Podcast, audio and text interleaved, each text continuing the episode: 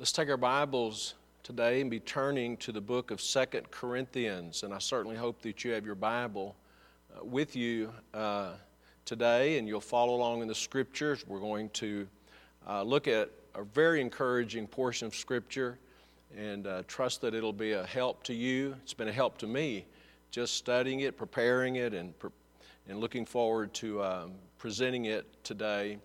And uh, we're going to be in 2 Corinthians chapter 12. In just a moment, I'll begin reading in verse 6.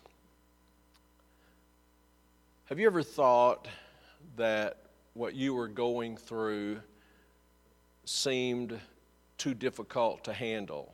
And I think as I ask that question, uh, most of us have been there. We know someone that's been there. Maybe you've heard, even heard some Christians say, as they spoke about uh, the difficulties of their journey, I just can't take any more. This is all that I can handle. Well, in the passage we're going to look at today, Paul is speaking about the grace that God promised him and the grace that God promises us uh, to go through the most difficult of situations, and not only to survive them, uh, but to go through them uh, with the right perspective. And with that in mind, I want us to look in 2 Corinthians chapter 12, and we're going to begin reading in uh, verse 6. And the Bible says, Paul writing here, of course, for though I would desire to glory, I shall not be a fool, for I will say the truth, but now I forbear lest any man should think of me above that which he seeth me to be, or that he heareth of me. And lest I should be exalted above measure through the abundance of the revelations, there was given to me a thorn in the flesh, a messenger of Satan to buffet me, that I should be that I lest I should be exalted above measure. For this thing, the thing that he was experiencing, I besought the Lord thrice, three times, that it might depart from me. So Paul is experiencing this very difficult uh, situation where he was being buffeted by this messenger of Satan. And three times he asked the Lord to remove it, that it would depart from him. But look in verse 9, and this will be. Uh, the key verse really for our lesson today. Verse 9 it says, And he said unto me, God said unto me, Paul writes, My grace is sufficient for thee, for my strength is made perfect in weakness. Most gladly, therefore, will I rather glory in my infirmities, that the power of Christ may rest upon me. Now, we're going to uh, look further into 2 Corinthians chapter 12. We're also going to look into some chapters prior to this to really get an understanding of the context.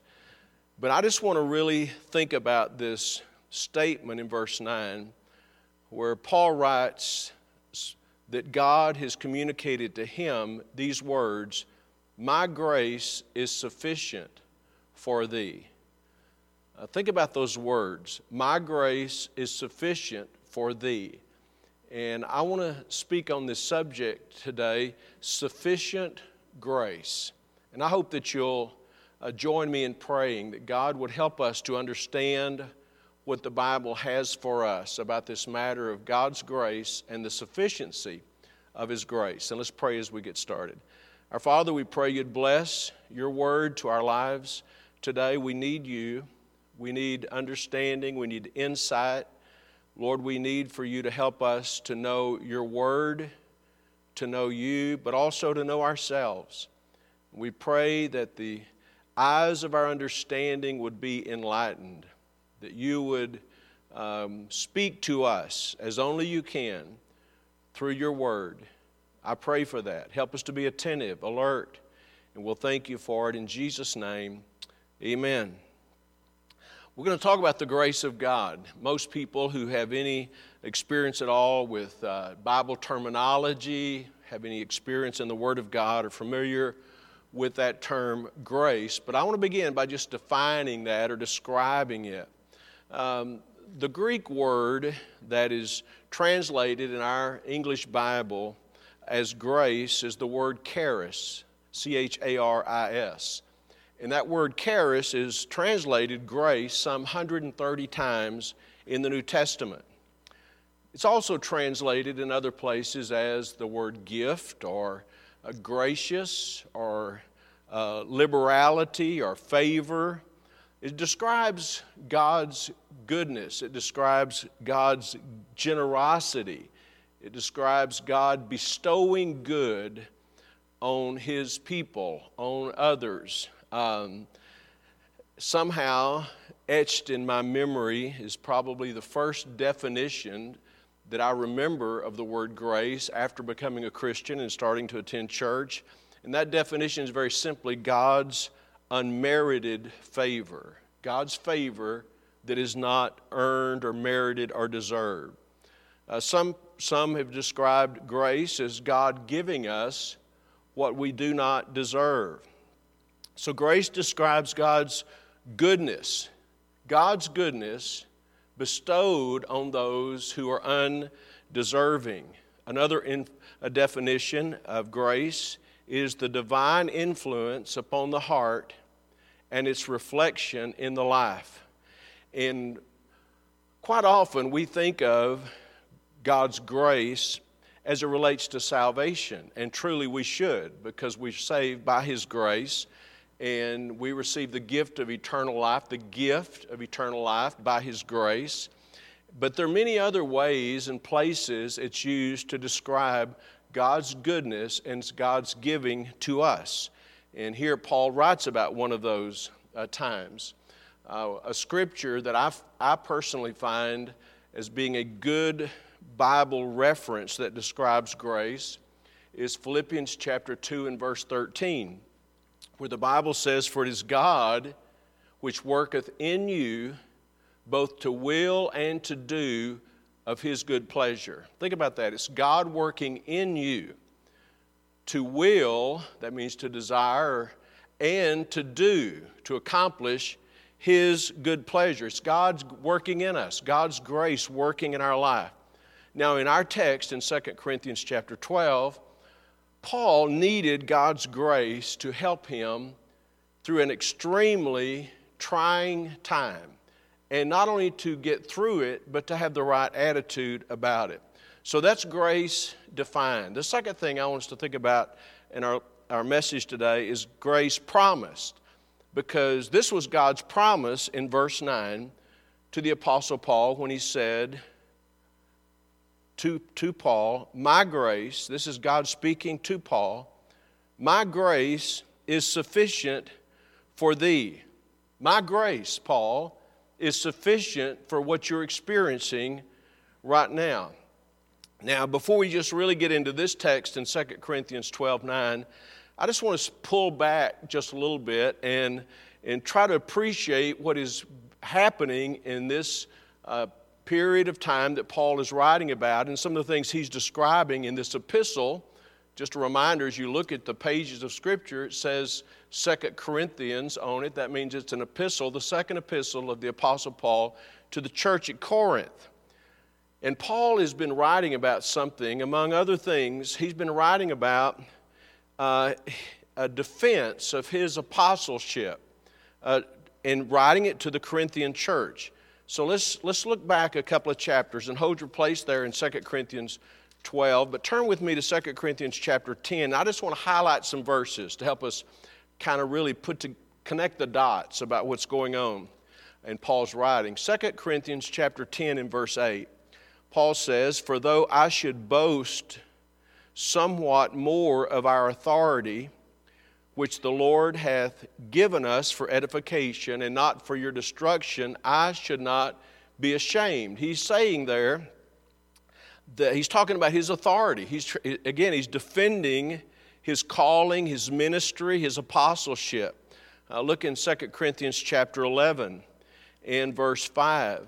He says, For I suppose I was not a whit behind the very chiefest apostles. And, and if you read this whole passage, and I would encourage you to do that, maybe this week in your, in your Bible reading, again, he's talking about, he's comparing himself to others who were apostles or who claimed to be apostles. And if you look in verse 13 of chapter 11, he says, For such are false apostles, deceitful workers, transforming themselves into the apostles of Christ. So he's, he's in this very awkward position of defending himself. And in doing so, he realizes, he writes about the fact that he's appearing to boast, which is not something that we know, anything we know about Paul, we know that he would not be, this would not be customary for him to be boasting.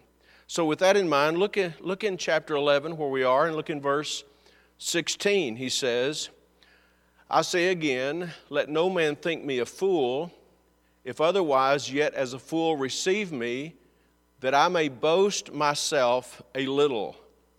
And then down uh, in verse 18 of the same chapter, 11, 18. Seeing that many glory after the flesh, I will glory also. The word glory there, uh, synonymous with the word boast. And, and then he begins in verse 23, and we're not going to read this entire passage here. But notice what he says in verse 23 of chapter 11. Are they ministers of Christ? Talking about these other people. Are they the servants of Christ, the ministers of Christ? He said, I speak as a fool. I am more. And then he, and he gives these, this long and powerful and beautiful description of the things he's gone through. And we're not going to read that today. But then look, if you would please, in verse 30 of chapter 11. If I must needs glory or boast, I will glory of the things which concern mine infirmities. So, so here we have the Apostle Paul in this position where he's defending himself and his ministry. Uh, one last reference to that. Look in chapter 12, if you would please, in verse 11. He said, I'm become a fool in glorying.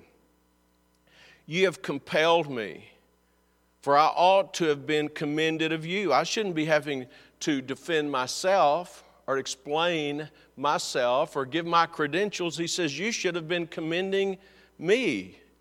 For in nothing am I, verse 11, behind the very chiefest apostles, though I be nothing. Verse 12. Truly, the signs of an apostle were wrought among you in all patience and signs and wonders and mighty deeds. So I hope that you can see uh, as we introduce this message that, that Paul, in this context, is having to defend himself. Now, in doing this, back in chapter 12 is where we're looking. In, in doing this, Paul wrote about some of the remarkable experiences of his life. We haven't read these verses yet. Look in the first, very first part of chapter 12 of 2 Corinthians, verse 1. It is not expedient for me, doubtless, to glory I will come to visions and revelations of the Lord. He's talking about things that he has personally experienced. Then he says in verse 2 I knew a man in Christ above 14 years ago, whether in the body I cannot tell, or whether out of the body I cannot tell, God knoweth, such an one caught up to the third heaven. And I knew such a man, whether in the body or out of the body, I cannot tell, God knoweth. How that he was caught up into paradise and heard unspeakable words, which is not lawful for a man to utter. Of such a one will I glory. Yet of myself I will not glory, but in mine infirmities. So, Paul is writing about this subject matter that we've talked about now, and he's he's, um, he's now he's describing something that happened, some experience he had 14 years previous to this, where he, he says, I, I would, he would be tempted to, to boast of that. He would, you know, in verse 5, of such a one will I glory, yet not of myself I will not glory, but in mine infirmities. And then and so he's, so he's talking about, he, I think Paul is recognizing this. He's, he's acknowledging this, that there is this temptation, there's this opportunity in the context of all that we've talked about here in this passage, uh, to glory or to boast in things that have happened to him. And uh, in, in verse 1 there of chapter 12, he says, It is not expedient for me, doubtless, to glory. The word expedient, uh, a synonym of that would be, it, it would be profitable or best. It's not best for me, it's not profitable for me to boast about these things. And truly, our boasting should not be in ourselves, our boasting should be in the Lord. Now, look in verse 6, an interesting verse. For though I would desire to glory, he's acknowledging that there's a part of him that would like to boast. But he also goes on to say that would be foolish. For, for though I would desire to glory, I shall not be a fool, for I will say the truth. But now I forbear, lest any man should think of me above that which he seeth me to be, or that he heareth me. He said, I don't want anybody to think of me more highly than they ought to. And I have written here in the margin of my Bible just a personal note I made, and that is this that at times we want the opposite. At times we probably want people to think of us more highly than we really are.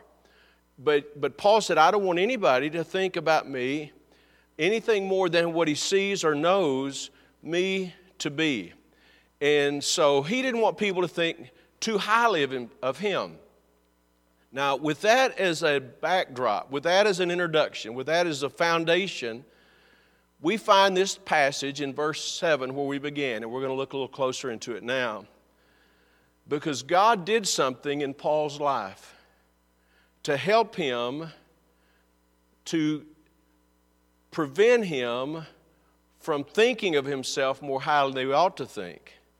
And notice what it says in verse 7 and lest I should be exalted above measure through the abundance of the revelations, the things that God had shown him, there was given to me a thorn in the flesh, the messenger of Satan to buffet me, to buffet me, lest I should be exalted above measure, to keep me humble, to keep me from being exalted. And that was the whole purpose of this messenger Paul writes about was to keep his experiences from, from going to his head, or really more accurately, from going to his heart. Now, how did Paul describe this in verse 7? He called it a thorn in the flesh, a, something that was painful, something that was pricking, something that was hurt, was, would hurt for him to go through, and it was, it was actually, in verse 7, attributed to Satan, the messenger of Satan. This is a satanic attack. He said, I'm go- this is a this satanic attack that he was experiencing. And what, how did he describe um, how it felt to him? It says, the messenger of Satan to buffet me. Now, the word buffet uh, means a, a, a violent blow with the fist. He said, There's, there's something that's happening to me. And it's d- satanic. It's a satanic attack. It's not just a mild thing, it's a serious thing. And it's a thorn in my flesh. Now, you and I can only imagine how painful, how difficult this was for the Apostle Paul. And to illustrate how painful it was, look in verse 8. He says, For this thing I besought the Lord thrice, three times, that it might depart from me. When I read this, I often think about all the things the Apostle Paul went through in his ministry. I mean, Paul was beaten, he was shipwrecked, he was whipped, he was stoned, he was left for dead. I mean, we're, not, we're talking about a man who had endured great affliction, great difficulty, great hardship for the cause of the gospel. And so we're not talking about someone that was, was, a, was a sissy, a wimp, someone who was, would easily complain. We're talking about someone who was a hardened soldier for Jesus Christ. And yet this was so painful that three times he requested that God would take it from him, that he would be delivered from it. And what was, all, what was the purpose of all this? The purpose of all this was to keep him from being exalted above measure. And so, what is it when Paul said numerous times, Would you please get me out of this situation? I'm paraphrasing, of course. Would you get this off of me? And what did God say to him? We come back to our primary verse in verse 9. And he said unto me, God said unto him, to Paul, My grace is sufficient for thee. He, God said to Paul, My grace will enable you to go through this, to endure this. But we'll see, he didn't just promise to help him endure it, he promised to use this situation to make him better, that he would benefit from it. God spoke directly to Paul and said, My grace is sufficient for thee. God did not say, I'll take this away from you. No, he said, I'm going to use this, Paul, to make you better. I'm going to use this to help you. You know, when it says there in verse 9, my grace is sufficient, sufficient means always enough. God says, My grace will be enough. My grace will suffice. And by the way, whatever our need is, God's grace will always be enough. Let's read a little further in verse 9 where God says, My grace is sufficient for thee. And then notice this next phrase For my strength is made perfect in weakness. Paul, there's a measure of my strength that, that will actually be more in you, it'll be increased in you because of the weakness that you're experiencing because of this thorn in the flesh. God was going to use Paul's weakness to demonstrate his, God's strength. And so, in this way, Paul is going to see, Paul is seeing right here before our eyes as we're reading this Paul is expressing, Paul is communicating what he has experienced, what he has realized, and that is that it is in his best interest, it is in Paul's best interest for God to allow this thorn in his flesh to remain. Now, I want to come back to this, but I just want to say this to all of us today as we're looking into this passage and surveying this passage together. This same grace that God gave Paul God gives to us. His grace is sufficient for the things that He allows us to go through. And we, like Paul, sometimes may pray God, please get me out of this. Please deliver me from this painful situation in my life. And you know, sometimes God does deliver us, sometimes God may remove difficult situations from us. But if He does not, He promises us His grace to endure life's difficulties, but not just endure life's difficulties, to benefit from those difficult, hard things we go through. You know, John Newton wrote uh, this beloved, probably favorite hymn of so many people Amazing Grace. And God's grace is amazing. But one of the verses says this Through many dangers, toils, and snares, we have already come, and we have. Tis grace that brought us safe this far, and grace will lead us home. God's grace is sufficient. So we see in this passage thus far an explanation of grace, grace explained. And we also see the promise of grace. And then, thirdly, I want us to think about the grace received. How did Paul receive this grace? And this, this to me takes something that is powerful and profound, the grace of God, and makes it applicable. It, it, it's something that is theoretical, but we want it to be personal and applicable and helpful in our life. And that's what we're going to talk about here as we see how this grace was received.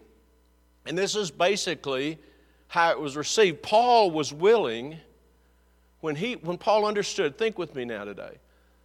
Paul was going through something so painful that he was pleading with God to take it away from him. But when he saw by God's word, when he saw that what he is happening, what is happening in him, the pain he's experiencing, could actually make him better, he was willing to submit to God and submit to God's plan, and in doing so, receive his grace. Look in verse 9. We're still in that verse. My grace is sufficient for thee. God says, For my strength is made perfect in weakness. And then Paul says, Most gladly, therefore, will I rather glory in my infirmities, my weaknesses, my difficulties, my trials, my, my sicknesses or illnesses, or whatever the case may be. Most gladly, therefore, will I rather glory, there's that word boast or glory, rejoice in my infirmities, that the power of Christ may rest upon me. I will most gladly not ask you to take away my difficulties, my infirmities, but I will glory in my infirmities that Christ may rest upon me in his power. In essence, what Paul was saying was if this torture that I'm going through will make me a stronger servant of God, I will gladly accept this. The word I would use is submissive. He was submissive to God's plan. Now, I have to be honest and say we're not always like that. Quite different, as a matter of fact, at times. Uh, we fail to see how our painful experiences can actually make us stronger. And we see this throughout our lives. I, I especially see it in these recent days of uh, trial and situation we're going through uh, in our nation, in our world, in the fact that it's not what we want, it's not what we would ask for, it's inconvenient. So for some, it's painful. Painful from a physical point of view, a health point of view, painful from a financial point of view, or just from a spiritual point of view. It's not what we want. And yet, it may be that God could use this. His grace is sufficient for whatever we're going through. But sometimes we, we don't, we like Paul, we want God to take it away from us, and we don't recognize, we don't readily acknowledge how it could actually make us stronger. In verse 10, then, Paul takes it further. Therefore, he says in verse 10, because of all this, I take pleasure in infirmities, in reproaches, in necessities, in persecutions, in distresses for Christ's sake. For when I am weak, then am I strong. Imagine that. Paul says, I'm not just going to go through these hardships, but I'm going to take pleasure in them.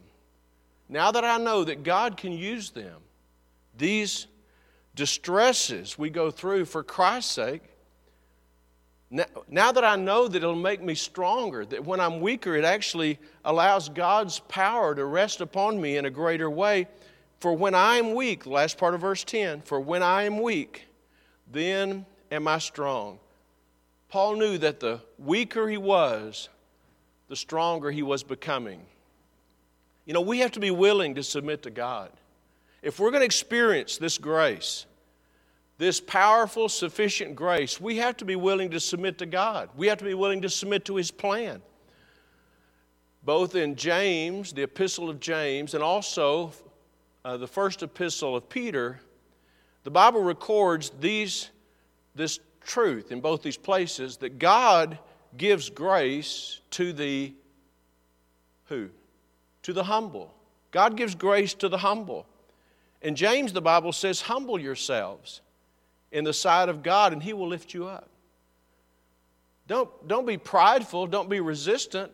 Humble yourself, and God will lift you up. Peter says, Humble yourselves under the mighty hand of God that he may exalt you in due time. Humble yourself, submit to him. God's grace is sufficient. The Bible is clear about this. God is clear about. God's grace is sufficient, but we must humble ourselves to receive it. There's no limit to God's grace. James chapter 4 and verse 6 says, But he giveth more grace. God, there's no there's no exhausting God's grace. It's inexhaustible. It's amazing. He giveth more grace. But you know what? Our pride sometimes keeps us from experiencing the sufficiency of God's grace. Paul allowed his circumstances to weaken him that he might be strengthened by God's grace. God resists the proud, but gives grace to the humble. What is it today that you need God's help with? You know, some people would say, well, really nothing. But most of us know there are things in our life where we need God's help. Maybe, maybe some severe test or trial or some severe temptation, some place that we're just weak and vulnerable, some place that we that we keep falling. We need God's help. Maybe, maybe current events, the fear that people have experienced, or confusion, or loneliness of the things we're going through. Maybe the lack of employment or the loss of employment or some financial struggle, but you say, I need God's help. Maybe a family problem, maybe a relationship problem, maybe a personal inward conflict, maybe dealing with some hurt from the past, some bitterness, someone that's wronged you, some abuse you've experienced in your life, and you think, I just can't get over this, I can't handle this, I can never. But, but today, what we need is not more willpower, we need more of God's grace. All of us need God's help. And the good news is His grace, His ability to help us, the treasure of His grace will always be more than enough. His grace is sufficient. His grace, God's grace, is sufficient. It's sufficient for you today. And don't dismiss this and say, well, that may be good for the Apostle Paul, but you don't know what I'm going through. I don't know what you're going through, but God does. And God's grace is sufficient. And what God wants us to do is acknowledge that He is good and He is able to help us. His grace is sufficient. And not only, as I keep repeating this, not only is it enough to get us through the situation, but to help us be better because of it. To weaken us in our own resources, our own strength, that God's strength could be made perfect in our weakness. His grace is sufficient. For you as a Christian, Paul didn't write this as a lost person. He wrote this as a, as a child of God, saying, I was going through something so painful, so difficult, that I didn't know how I could manage, and I begged God to take it from me. But God said, Paul, I've got something better than taking it from you. I've got grace that's more than enough for you, sufficient for you to go through this and be better and stronger and a better servant of God because of it. My grace is sufficient. And I also want to speak for a moment to this subject of being becoming a Christian. There are people, I'm sure, who are watching this and hearing this, and in your heart of hearts, you're not really sure where you stand spiritually. You don't know that you're saved. But I want to say to you today salvation has been provided.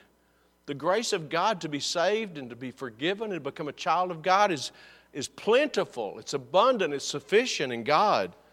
But we have to be willing to humble ourselves. We have to be willing to admit our need. You cannot save yourself. I know sometimes religion says you can, you know, you can uh, do these works and jump through these hoops, and if you'll do these things, you can earn salvation, but that's not true. That is never, ever taught in the Bible. That is not found in God's Word. You cannot save yourself. We all have this in common. We're all, in and of ourselves, lost sinners. And our sin separates us from God. We're separated from God by our sin. And no amount of good works, no amount of religious deeds can somehow earn God's favor. God does not give His grace to the deserving, He gives it to the undeserving.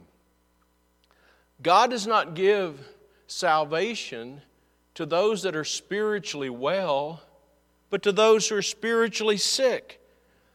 And when a person sees themselves as a guilty sinner before God, they realize how hopeless they are to save themselves. But we're not saved by what we do, we're saved by God's grace.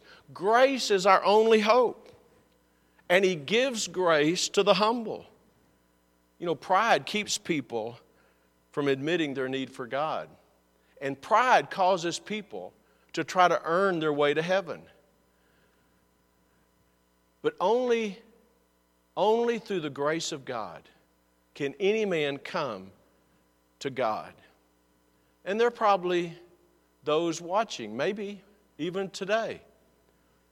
And you feel like you've sinned to such a degree that there's just no hope for you, but that's not so. You know, the Bible says where sin abounded, grace did much more abound. Where sin abounded, grace did much more abound. There is a sufficiency of God's grace, God's favor, God's love, God's blessing, God's forgiveness, God's acceptance. There's a sufficiency of God's grace, God's enablement. There's a sufficiency of that.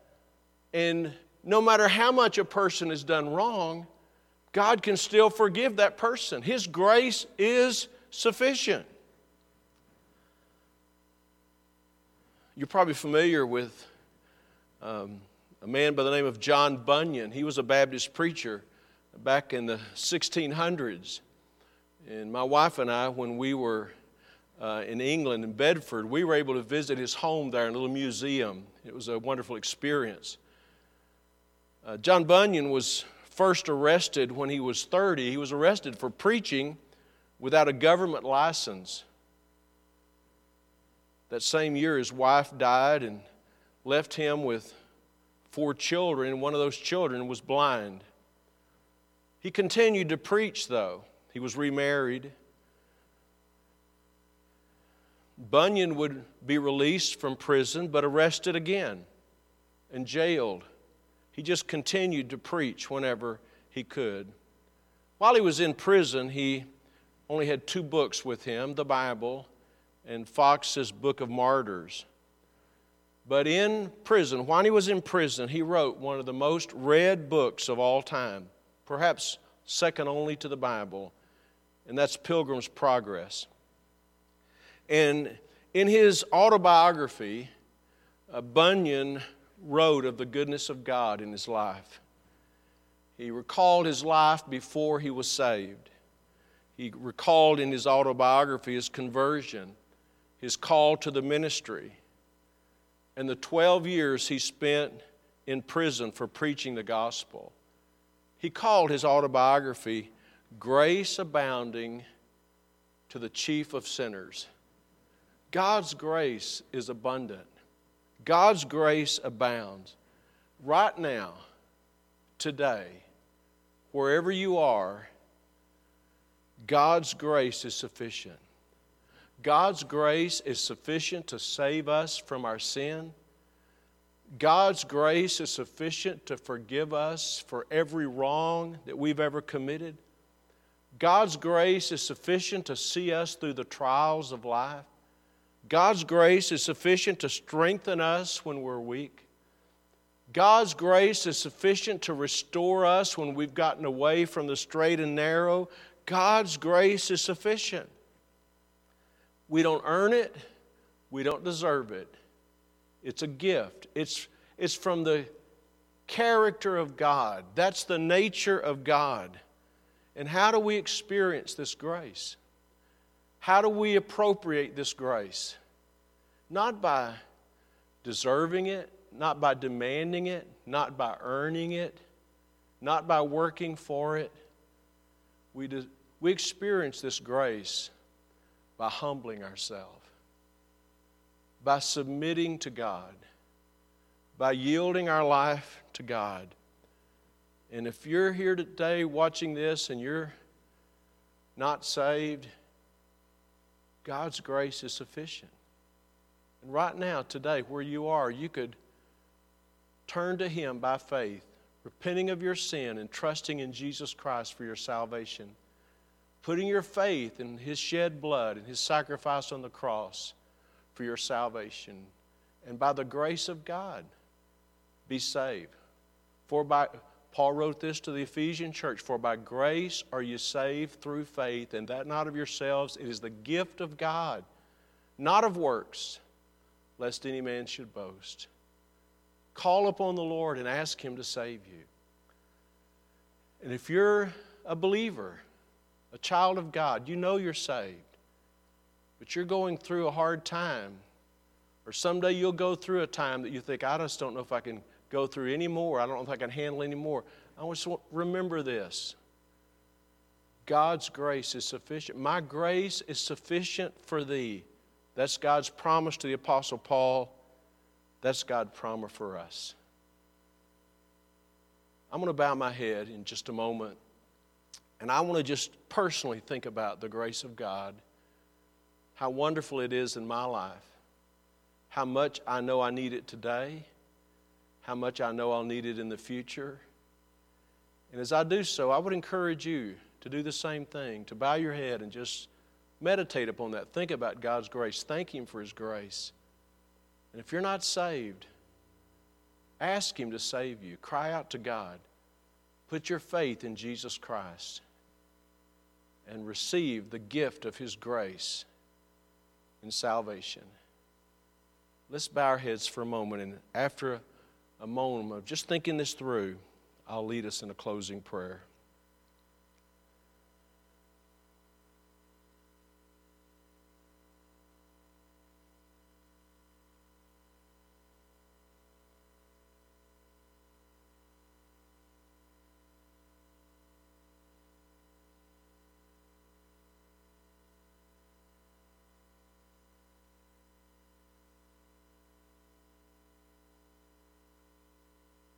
Our Father, we thank you for your word today, for the power of your word. Thank you for preserving it for us that we can read and study the Bible, that we can be encouraged and helped and enlightened by the word of God. God, we thank you for your grace, your unmerited favor. We thank you for your goodness, your generosity we thank you, Lord, for loving us when we were so undeserving. We thank you for salvation that's free. Not free because no one paid for it, but free as a gift to us because you paid the price yourself. We thank you for your grace in the storms of life. The grace that strengthens us not with our own might, but by your strength and your grace. Help us, Lord, to remember these lessons. Help us to put them away in our mind and our heart in a way that, Lord, we would remember them when we go through difficult times in life. Not just for us, but for others to share what the grace of God can mean in their life. God, we thank you. We praise you. We give you glory for your goodness and your grace. In Jesus' name, amen. Once again, I want to thank you for uh, tuning in and participating in these online uh, sermons and services. And, and I would just encourage you if you find the, uh, the lessons, the Bible lessons, to be helpful, to be profitable, to be encouraging. Share that with others, tell other people about it. And it's not because that we want just want their attention, it's because we want people to be helped by the principles, the authority, the power of the Word of God. God bless you.